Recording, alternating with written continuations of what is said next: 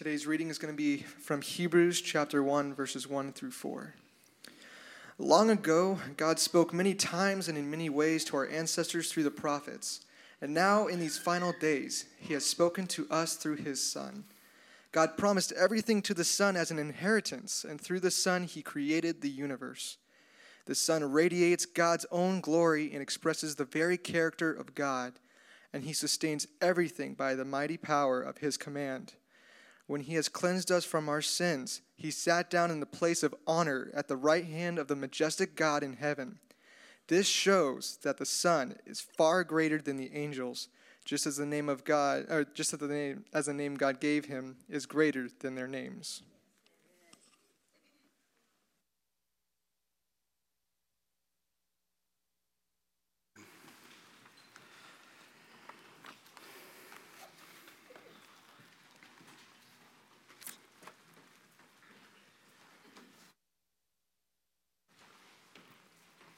Gentleman was uh, beginning to court date this young lady.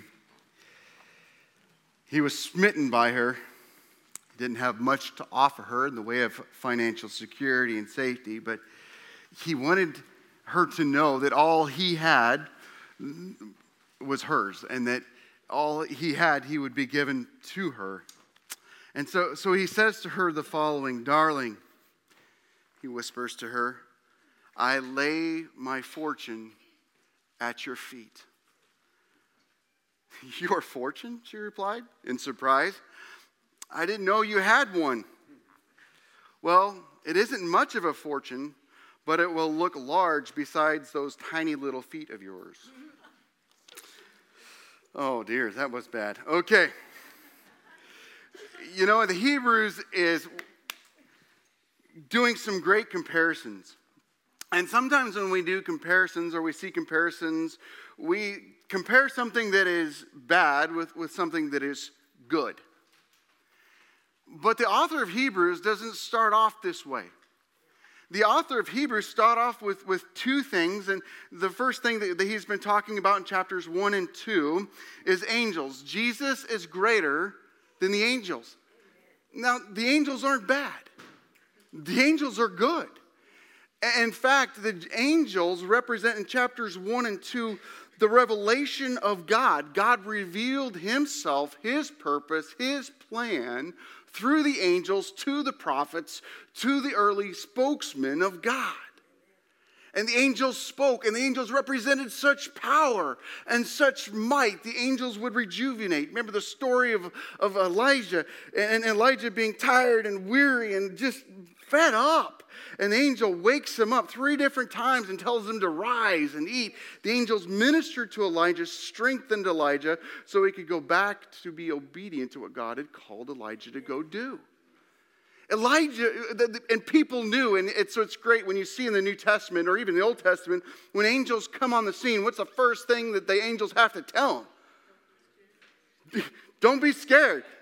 AKA, don't freak out. Like, I know like the power, like you, I know what I represent to you, but don't freak out. Don't be afraid. Like I'm not here to wipe you off the face of the earth. I'm here to bring you this good news. I'm bringing, I'm bringing it here to, to, to give you a message to share with people. And the message they brought was a great message. It was a powerful message. It was a message from the throne room of God. But when it says in these first four verses of Hebrews, I would love for you to commit those verses to memory because it is a beautiful statement about our Lord and Savior Jesus Christ. When he says those first four verses there, but you think angels are powerful, you think the revelation they brought was good, oh man, it is nothing compared to the power of Jesus Christ. It is absolutely nothing compared to the revelation that Jesus Christ would bring. Because the angels were not the full representation of God Himself, but Jesus Christ is. Like Jesus Christ enters onto the scene, and all of a sudden, God is revealed in flesh to mankind. I mean, mind blown. Seriously, guys, think about this for a second. God comes down, becomes fully God, fully man, and dwells with mankind. God is present. Like that, I forget her name. She sang that song, What If God Was a Sheryl Crow or something like that. What if God was one of us? Joan, right, Joan Osborne. Like, what if God was one of us? He was one of, like, he walked and he was present with, which is mind blowing. Like, God came to dwell amongst his creation and subject himself to ridicule, to punishment, to the wrath of God being poured out upon him. So the book of Hebrews says, He is greater than angels, and angels were good. But Jesus is greater. Oh, yeah. You were listening last week. I listened to John's sermon last week, and I was like, John began with that very first thing Jesus is greater. Last fall, when we came and we did our elder retreat together, one of the things I presented to the elder was this year long series that we're in the midst of. And the year long series is Jesus is greater. And it's back over here as you come in. You probably walked by it enough times. There is that sign up on the wall, and it's just cool. Jesus is greater, and it's, it shows all these different things that Jesus is the greater of. But we're focusing this year, and he is the greater prophet. And we went through Hosea together. And right now, he is the greater priest. And there's no better book in the Bible that talks about Jesus being the greater priest than the book of Hebrews. Dwight hit it on the, the nail on the head. A lot of churches choose not to like dive into this material because it requires a lot of teaching. And, and Dwight said, or I think it was Dwight that said, we're going to be in this nine weeks. Nah, not really. We're like 15 ish. Okay? Um, we're going to take this all the way to, to Advent. I really feel like Hebrews is this significant and important that we just got to slow down and take our time going through it and really enjoy it. I mean, this is, you shouldn't have this, but this is my favorite book of the Bible. I, I did my master's thesis in this book of the Bible, and I love it. In fact, I'm, I'm kind of quirky. I believe that Hebrews is not necessarily a letter or an epistle. I believe it is a sermon. I think it is a very polished, poignant sermon written to both a Hebrew and a Greek audience. And we can talk about this, but even how the, this, this book builds and the application of this book, it, it, it's different than a normal epistle would look like. The Greek, if you're into the Greek stuff, I, I enjoy the Greek languages, the original languages. This is hard Greek. This is like attic level almost Greek. This is like Luke Greek. This is this is very polished.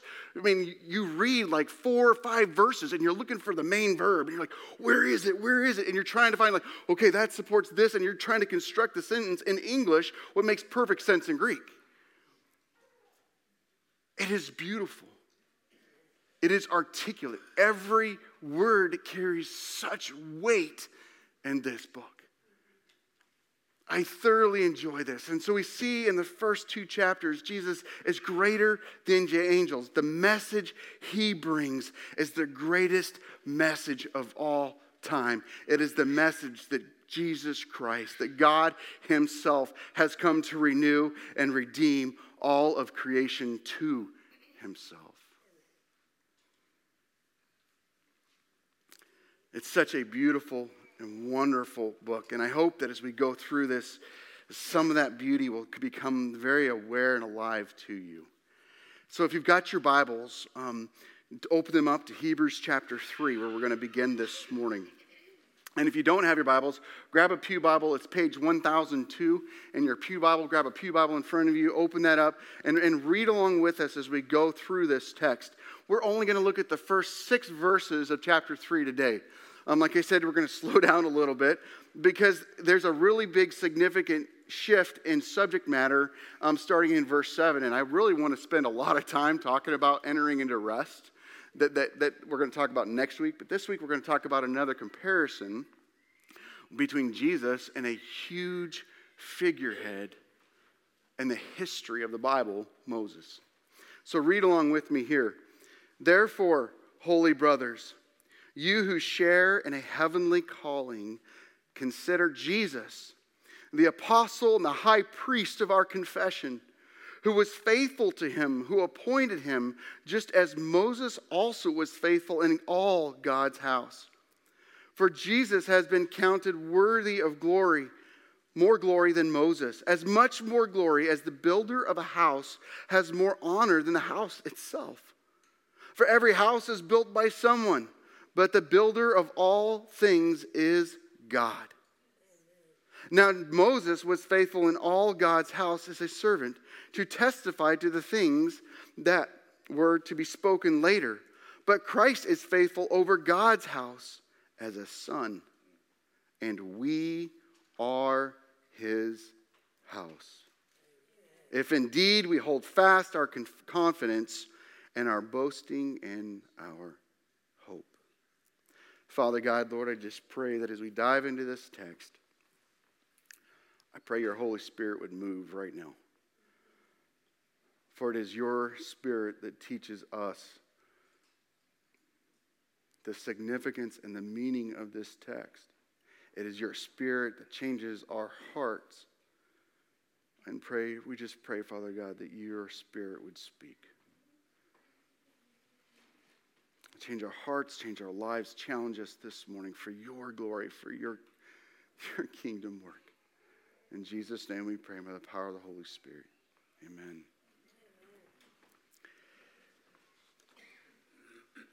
The book of Hebrews is going to have a series of therefore statements. And when you're studying the book of Hebrews, you're, that's one of the perplexing things you have to do is, is, it, is it referring to what's been said already or to what's being said forward? I believe the author of Hebrews here, again, which I thought Dwight handled that very well, and, in telling you we don't know the answer, okay? And a lot of us have great, great um, possibilities to this, but uh, let's humble ourselves for a second. There are thousands of years of, of studious men of God who have gone before us, and they have all rendered we don't know, okay? Uh, some of them get postulated, but, but there's, there's problems with all the theories that are postulated. So I love that we don't know the author of this. And if God wanted us to know the author, he would have made it revealed clearly to us. The point of this book is not who wrote it. The point of this book is Amen. It's Jesus. It's like the author doesn't even want his name known, doesn't put his name to the thing because this thing is about Jesus. Okay? And so that is where our focus remains. So therefore, he says, and based upon what has been previously said, based upon the fact that Jesus is greater than the angels, that we're not to fear the angels, but we're to understand their role as ministering servants to the saints. Rather, we're supposed to be in awe of Jesus Christ at the revelation he brings, his power, his might, his glory. Therefore, based upon that, holy brothers, and you can say holy brothers and sisters here, this is a general term for the saints partners. I love that word. That's quite literally what the Greek means there. Partners in a heavenly calling. Consider is what the ESV says here. Eh, weak sauce, okay? Sometimes English language, the words we choose, don't fully express the depth of what that word means.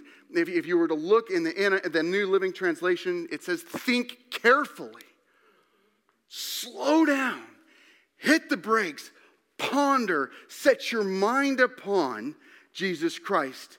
The NIV says, fix your thoughts. The New English translation says, take note. This is like screaming off the text, like, take note, think upon, carefully consider Jesus Christ. Don't be flippant with your thoughts about the Savior.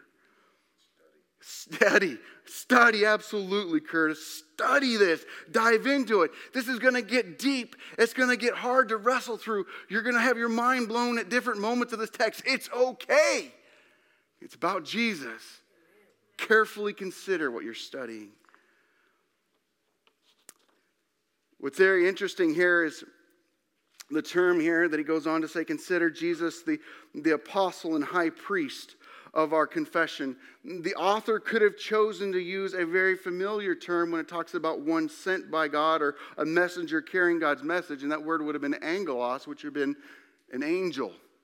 But he wants to do what? He wants to clearly set apart Jesus from the angels. And so he uses the word apostellon, which is the Greek word for sent one. Jesus is greater than the angels. He is the sent one, the high priest of our confession, Jesus.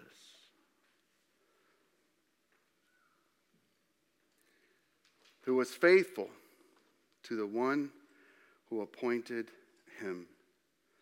We see in the Gospel of John over and over again that Jesus demonstrated his love towards the Father by his obedience to the will of the Father.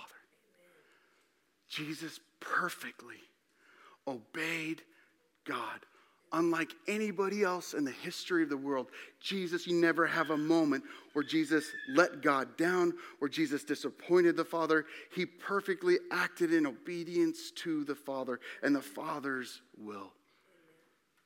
This sent one, this high priest, is without sin and perfect subjection to the will of the Father. It's something that we don't consider enough, that we often think of subjection or subjecting ourselves to one other person as this result of the fall. But I want to give you to you this beautiful example of the Trinity once again. That within the Godhead, one God, three persons, right? Jesus submits to the will of the Father, and, and the Spirit is sent by the Father and the Son even within the perfect Godhead, subject, sub, they subject themselves not because they're less powerful, not because they lack in any way, but because that's what God is designed to do and to be. And it's this perfect example of what it looks like within the Godhead. And so we can therefore place ourselves in perfect submission to the will of God because we see this perfect example of submission by Jesus Christ to the will of the Father. He is the faithful one just as Moses regarding his house. All right, our kids are in here with us this morning. We're not able to have Kidville this morning. Our Kidville workers are off having fun and doing some really cool things this morning, and so we're celebrating what they're doing. And so, parents, you know, if you were expecting Kidville this morning, we apologize to you for that, but I really enjoy having the kids in our service sometimes. And by the way, your kids are doing awesome. So I got a kid question right now. Who's Moses? Who's Moses? All right, Kira. The pastor's kid. Here we go. Tell me something he did. He okay. So he led them out of Egypt. Who saved the people? God saved the people. He used, he used who? He used Moses, right? Which people? What were the name of the people? The Israelites. the Israelites. All right, somebody else tell me something about Moses. Yes, what you got?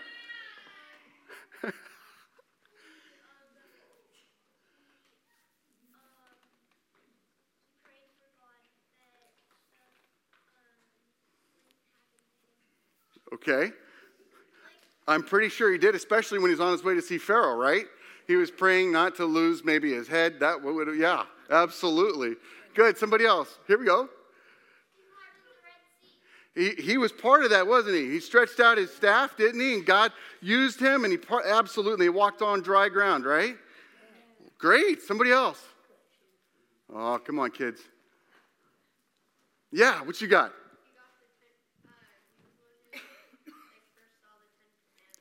Absolutely. God, had, God gave him those big stone tablets. He kind of messed up with the first set, didn't he? Yeah, but luckily God said, you know, hey, here's another set, right? Absolutely. So, so Moses is this, this key figurehead in, in the history of the Jewish people, in the history of the Old Testament. Moses is this, this really center figurehead. In fact, when, when Jesus is being considered like heretic, they're saying you're not abiding by what Moses said and by what Abraham said. And by saying, and Moses was, was really, in the minds of the Israelites, the ultimate high priest would have been Moses in the mind of the people. And God, in a few, cha- or in a few chapters, are going to deal with, with comparing Jesus to Abraham, but we'll get there in a little bit. But right here, it's Moses. And, this, and, and the text is saying Moses is good. He, he, they're not poo pooing Moses. Again, this isn't about bad versus good. This is a good thing and the better thing. Amen. Moses was drawn from the water And, and by Pharaoh's daughter, he was raised in Pharaoh's household, and yet he chose to reject living in Pharaoh's household and, and to follow after being part of God's people. He went about things wrongly. He took matters into his own hand and he killed one of the Egyptian slave masters. And he had to flee for a time. And in that time period in the desert, God called him to go back. Moses was not a man initially of great faith. Moses struggled with believing that God could use him, could speak through him. And God was patient with Moses. Moses went back, went before Pharaoh. God brings plagues upon Egypt. Moses leads the, the Israelites out of Egypt through the Red Sea, onto, on dry ground to the other side, puts, the, God causes the waters to collapse back over, wipes out the Egyptian army, and Moses begins to lead God's people into the wilderness for how many years? It wasn't supposed to be 40, was it? And that's going to be really important next week when we talk about this. It's supposed to have been 20 years. 20 years to travel to the promised land, but because of a faithless people, that generation needed to die out and a new generation needed to rise up. Could you imagine being in charge of hundreds of thousands of people whining, complaining, like we, we're going to die of thirst out here?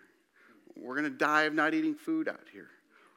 We get manna from heaven that can I only imagine tastes like amazingness, but we're tired of it, so we need bread. And so God, or not, I mean meat. And so God provides meat in these forms of these birds that come down, and, and they're complaining about the birds because they're, you know, it was just like, can you imagine leading these people? You give Moses some props. Now, he, he didn't do it perfectly, did he? But he was faithful in God's house. God gave Moses the vision to create the tabernacle and to have the tabernacle designed and built.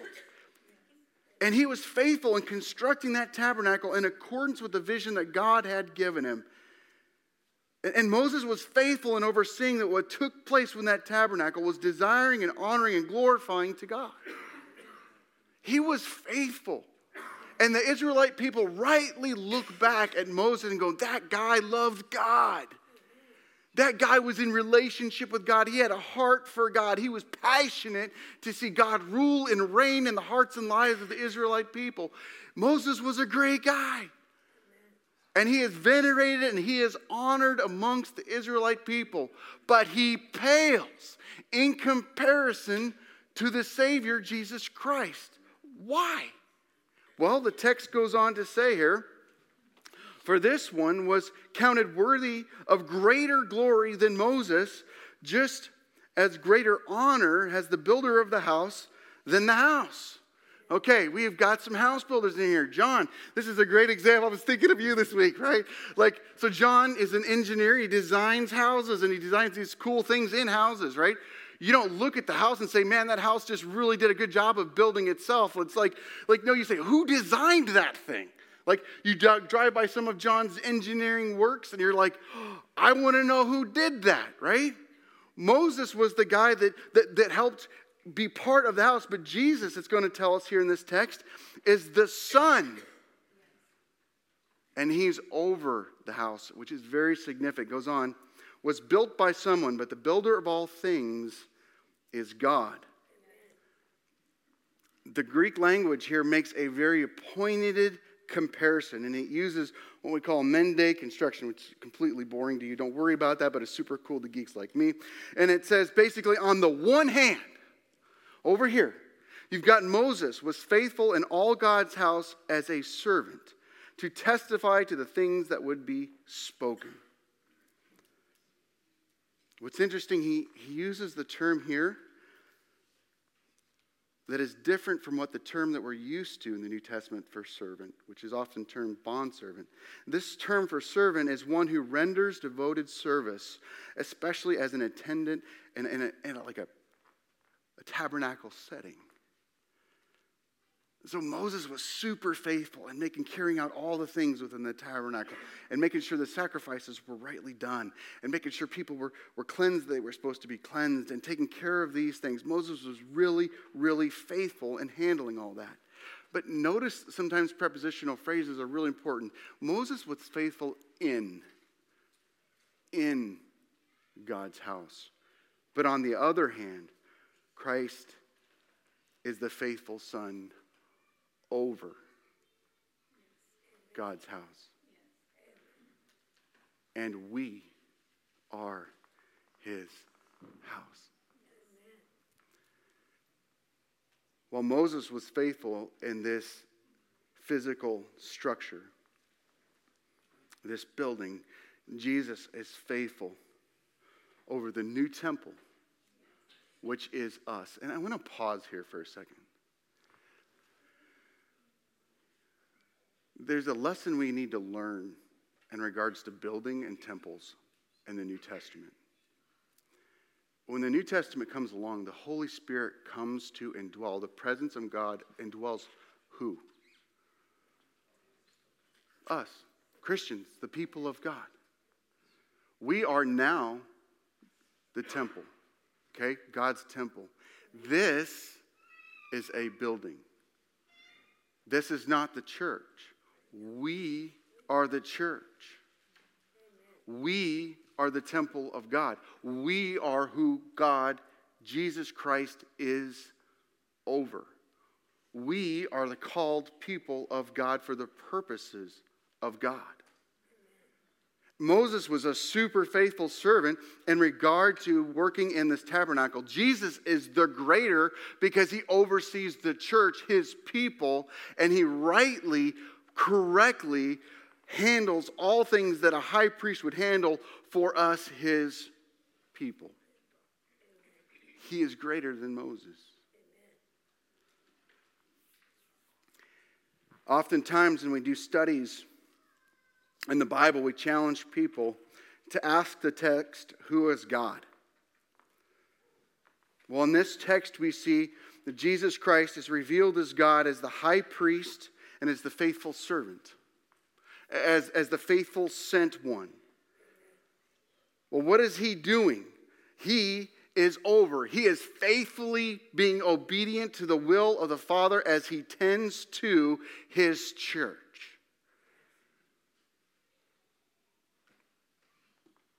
Well, then who are we?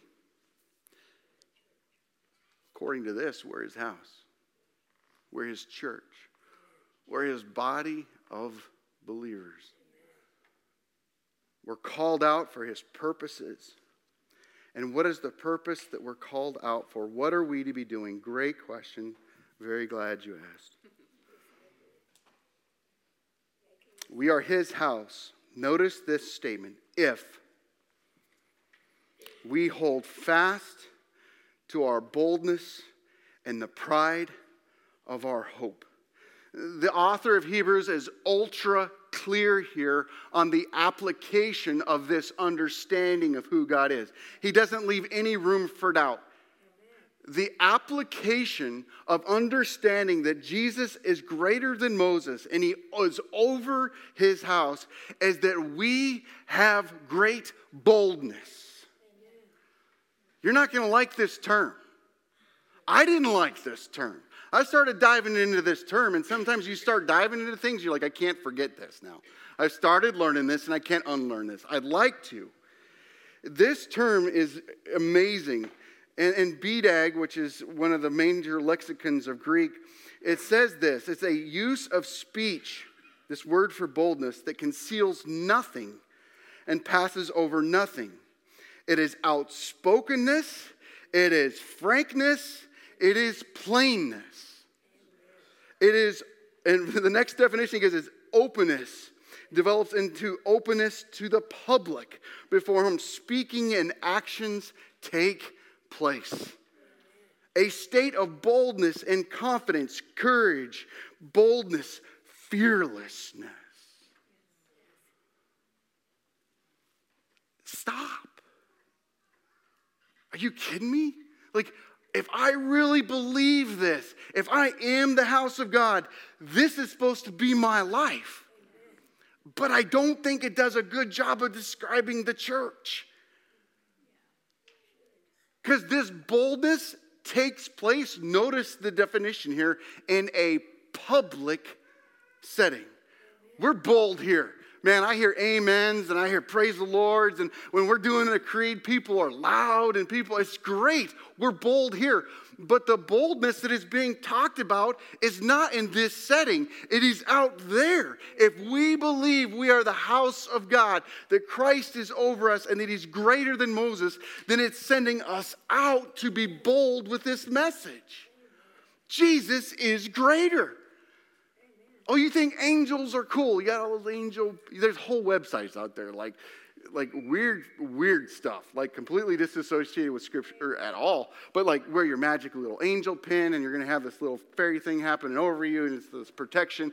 You'll hear people get on airplanes. I don't fly without my angel pin. Like, wow, that's great. You know, let me tell you about the one who will save you if you were to go down, right? Brothers and sisters, like seriously, Jesus is greater than the angels. We need to be bold in that proclamation, like, hey, angels are great, but Jesus is greater. The message they brought was good, but the message that Jesus brings is life saving, it's eternal. You think Moses is great? Yeah, he did a lot of great things. He was patient with God's people, sometimes not so patient, but he led them and he was faithful to be obedient in God's house. But Jesus is greater because Jesus is over the house. God made the house. Jesus is over God, what God made. And it's, it's this understanding that we are to be bold, we are to be courageous with this knowledge. The idea of this, brothers and sisters, is that we hear this word and we're changed by it. And because we're changed by it, we go tell somebody about it. And then we're also to hold fast. And, and, and I'm not a big fan of, of how the ESV renders this quite literally, the way the Greek is set up here, it's the pride of our hope. Oftentimes in the church, we are very careful about this word pride. We don't want to be arrogant people, but this is one time the scripture says if you understand the power and majesty of Jesus being greater than Moses and Jesus being over the house of God, that he is our bridegroom, and or he is the groom, and we are the bride. If you understand this, then you should have pride and that you have hope. And your hope is Jesus Christ. That God Himself has come to renew and redeem all of creation to Himself. That is our hope. That is the gospel. And we're to have great pride in that. Not pride that is puffed up and arrogant and that spits in other people's faith, but pride that is confident. Pride that is full of joy. Pride that, like, man, the world is going hard and the places that the world seems to be going in, we're heading into another election year. This year's going to be hard, people. Like, I love football but I'm just gonna have to like find some way to like fast forward through through commercials when I don't have DirecTV anymore. Like, I, you know, because it's gonna be hard. You're gonna hear so much rhetoric and so much messages out there. But wait a minute, as Christians, I can be bold and I know that Jesus is greater.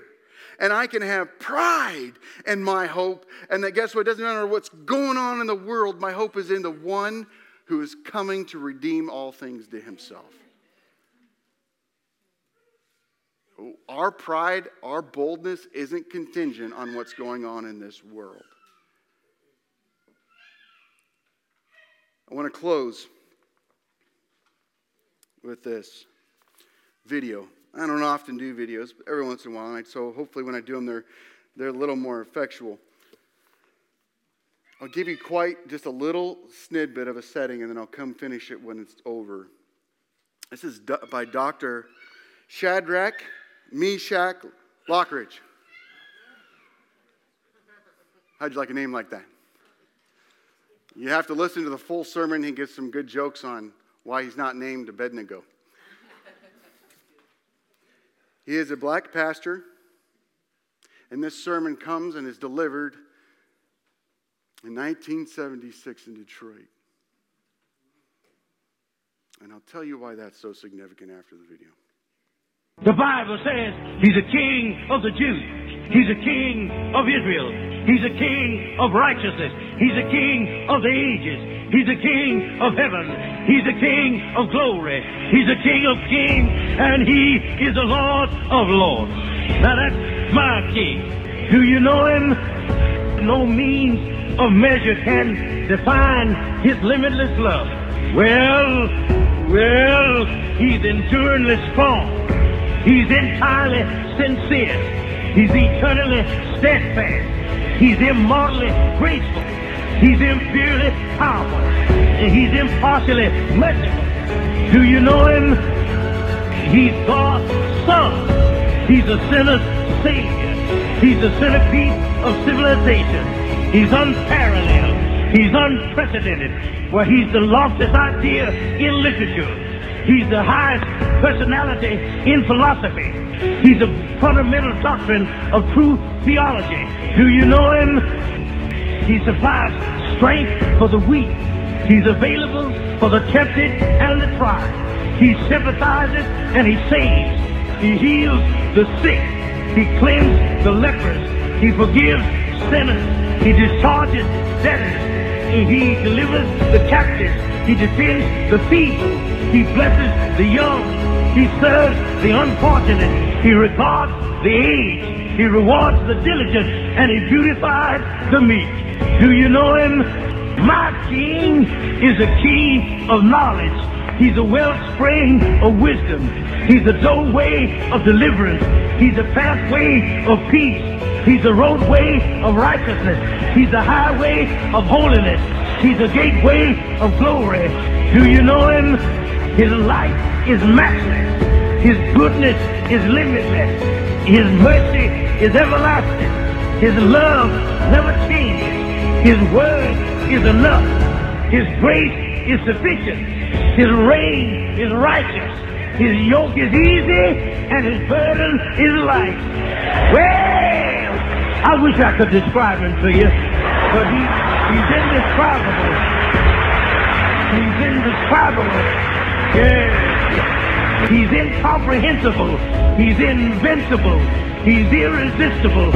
You can't get him out of your mouth. You can't get him off of your hand. You can't outlive him, and you can't live without him. Well, Pharisees couldn't stand him, but they found out they couldn't stop him. Pilate couldn't find any fault in him. Herod couldn't kill him. Death couldn't handle him, and the grave couldn't hold him. That's my king. Yeah! He always has been, and he always will be. I'm talking about he had no predecessor, and he'll have no successor. You can't impeach him, and he's not going to resign. That's my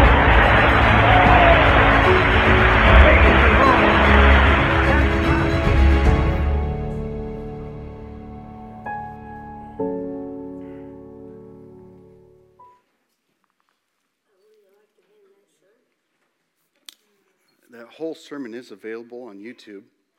It's about an hour and five minutes. In 1967, the riots in Detroit took place.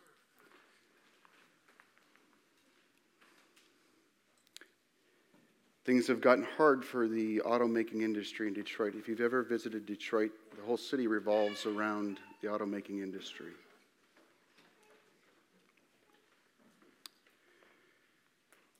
things got hard. The white population started enacting unfair mortgage laws and practices so that the whites could leave Detroit and go to the suburbs, but kept the black population there. Racism was rampant. In 1967, the city was ravaged by these riots. In 1976, Dr. Lockridge comes and delivers this sermon to a very broken people. I couldn't imagine the courage it would have had to take up take and stand before these folks who had been mistreated by society, being treated less than human in a lot of ways. But he brought the message of hope. The only message of hope. You see, rebuilding societies is good. Um, helping to feed the poor is good. Care for the needy is good. But the only thing that brings eternal, lasting change is the message of Jesus Christ. He's the greater. Christy and I and the kids, we stayed intentionally in downtown Detroit. And not to think that we're such good people for it, but we wanted to be there to see what was going on. And we, we drove through neighborhoods that looked like war zones.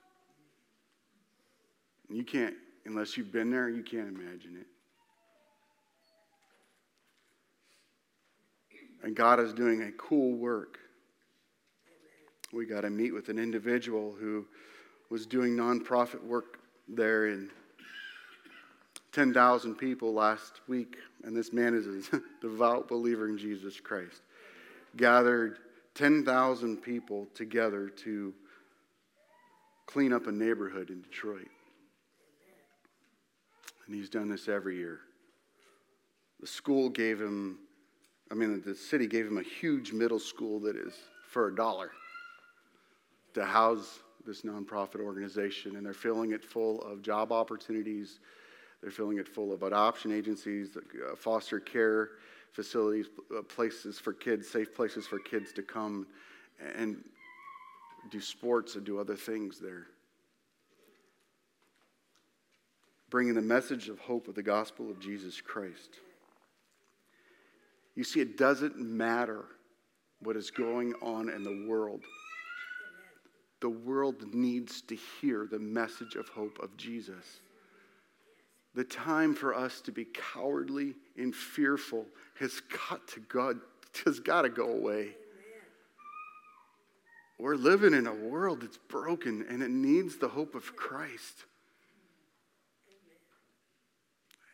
It's Jesus. It's not a complicated message.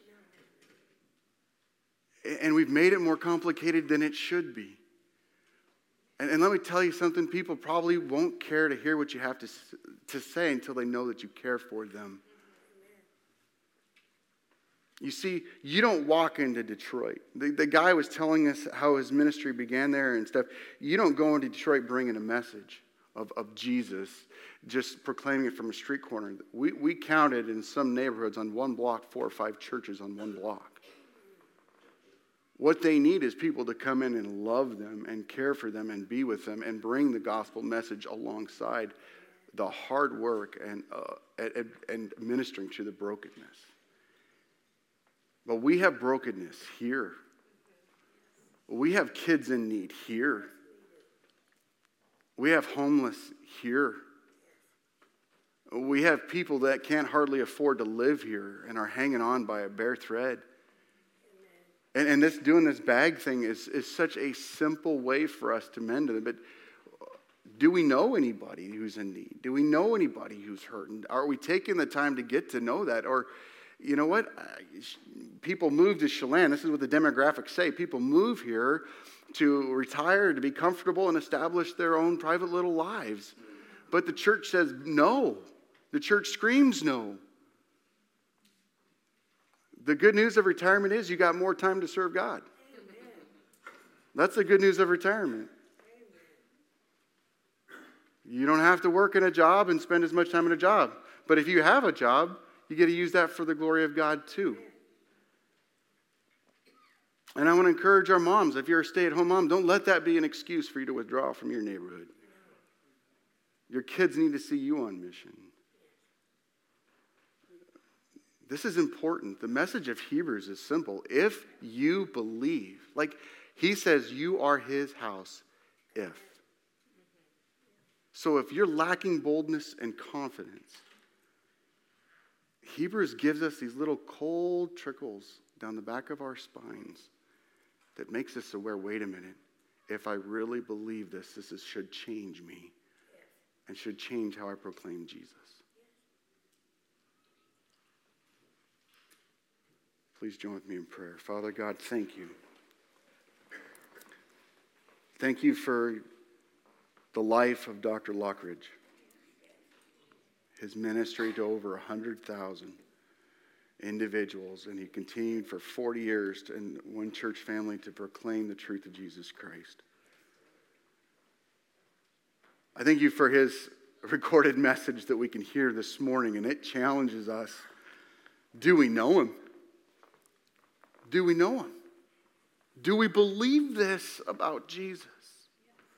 Because if we do, it's a calling out. It's, it's a pushing us out. It's a pushing us away from our comforts and what feels good into a world that, that is broken and that is hurting and that is in need. And it's a world that won't be gracious towards us. It's a world that won't happily receive us. It's a world that will be skeptical and that we'll have to earn the right to be heard by being present and loving them in the midst of brokenness. Thank you, Father, for giving us this calling,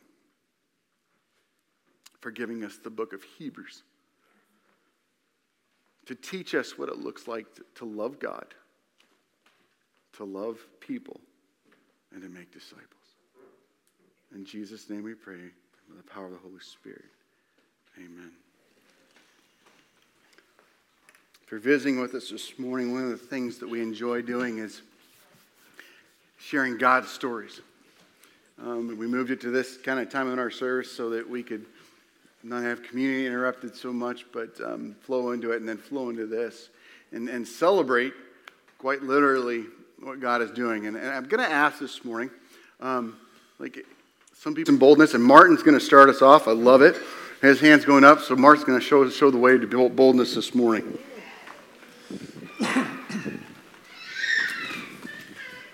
I'd like to re- tell you a story that happened a couple of years ago with my life, and uh, uh, I've been thinking about sharing it and keep putting it off and putting it off, but I think today's the day.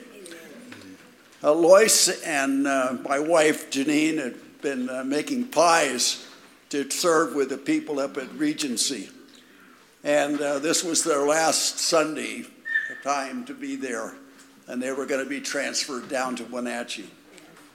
And uh, later, as we were getting ready to leave, I had this notion that I should talk to some of the people, some of my friends that were in the group there. And maybe for the last time.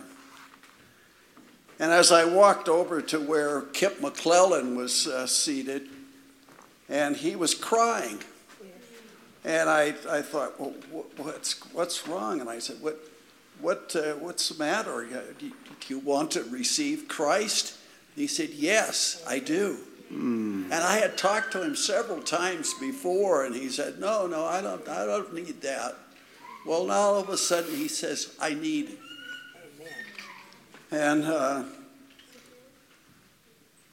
I started to go back to where uh, Janine was preparing our stuff to take home, and uh, I passed another guy that was crying.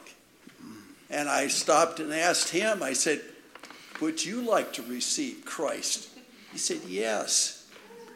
And uh, he was probably the least person I would ever expect to ask that question he, I, we used to have him in a, on a committee that I was on, and we'd have to call a tavern to get him to come out and meet with us. and you know, I thought, what in the world does he want Christ in his life for? But he did. And he nodded yes, and I prayed with him and suggested that he get a Bible and read it because I didn't think he really knew too much about what was going on.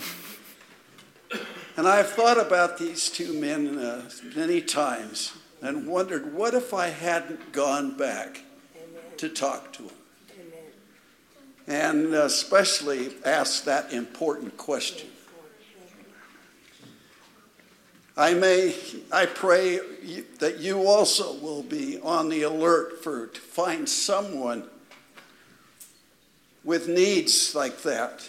Jesus is his, they live, wants to be in their lives. And that they share, that they might share them with others too. And it was that I just thought that maybe it would be good to share that story with you. You just never know when people are going to come and want to be saved. Amen. Um,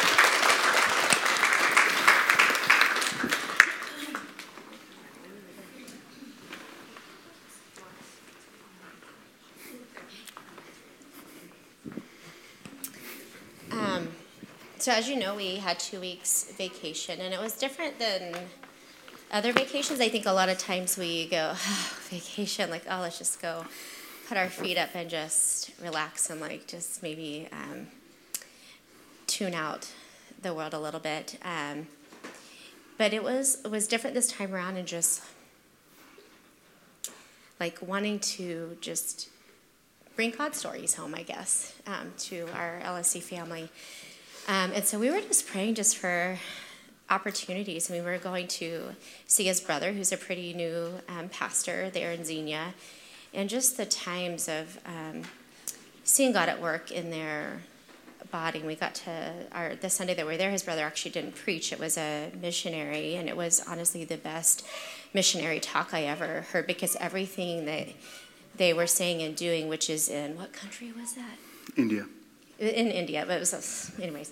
Um, the way that they're living, because they can't be proclaiming Jesus from the, the corner in the church building, but the relationships that they're having, it's been, you know, just steadfast. Everything that he was saying was like everything that we're learning about and, and, and wanting to, to live here.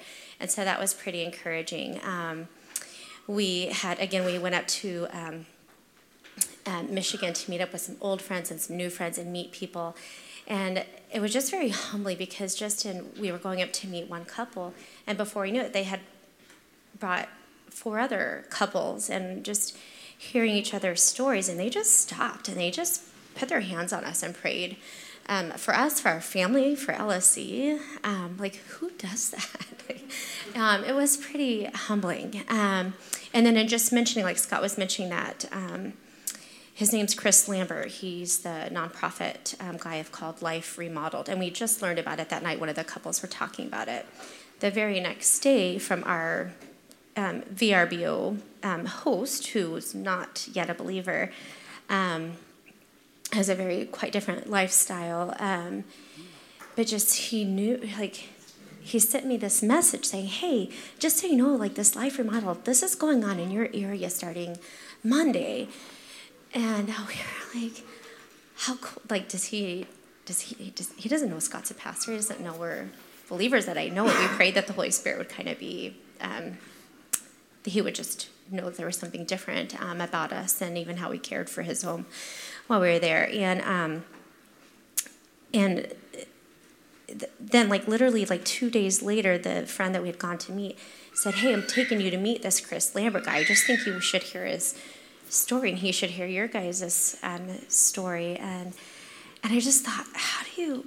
I mean, this guy is going to be in charge of over 10,000 volunteers, 600 blocks. Uh, is it three? No, 300 blocks of re- restoration in six days. And people come out of the woodworks and they don't present it as a Christian organization because he really, his desire is that mix of believers with not yet believers and relationships. Like it was just this, and that he took time to just talk with us and share like his vision and um, um, and then stop just to pray for us and pray for LSC. Like I just, it was very. Um, I don't know, just um, amazing. I mean, there's a lot more God stories in that, but we just thought, who who are who are we that you would these people would take time out of their busy lives to just fellowship and and re um, meet new people and rekindle old um, friendships. And then even Ethan, like he didn't get to go with us. Um, but even, you know, our home is not a quiet home, and he's going to head back to college tomorrow. And, um, but it was just a precious time, even as we prayed for him. Like he had some moments of silence and stuff just for the Lord to prepare his heart going into this um, third year of college. So I just, it was unlike other vacations for sure. Um, so we're tired but rested and very at peace. And so we just, I just wanted you to there was other things. the other thing I was going to say is the VRBO. Like, yeah, we were in Detroit proper, and you could definitely when we drove in, like, uh, we actually we dropped our stuff off and went to go get a grocery to a grocery store, and we went a little further out, about 20 minutes away. Um, because we wanted to go to Trader, like we knew Trader Joe's would be an appropriate place. We didn't know what to, we weren't quite sure where we were getting into. Um, and you definitely, when you crossed a line, even Elijah had noticed, he goes, Did you see that? I'm like, Yeah.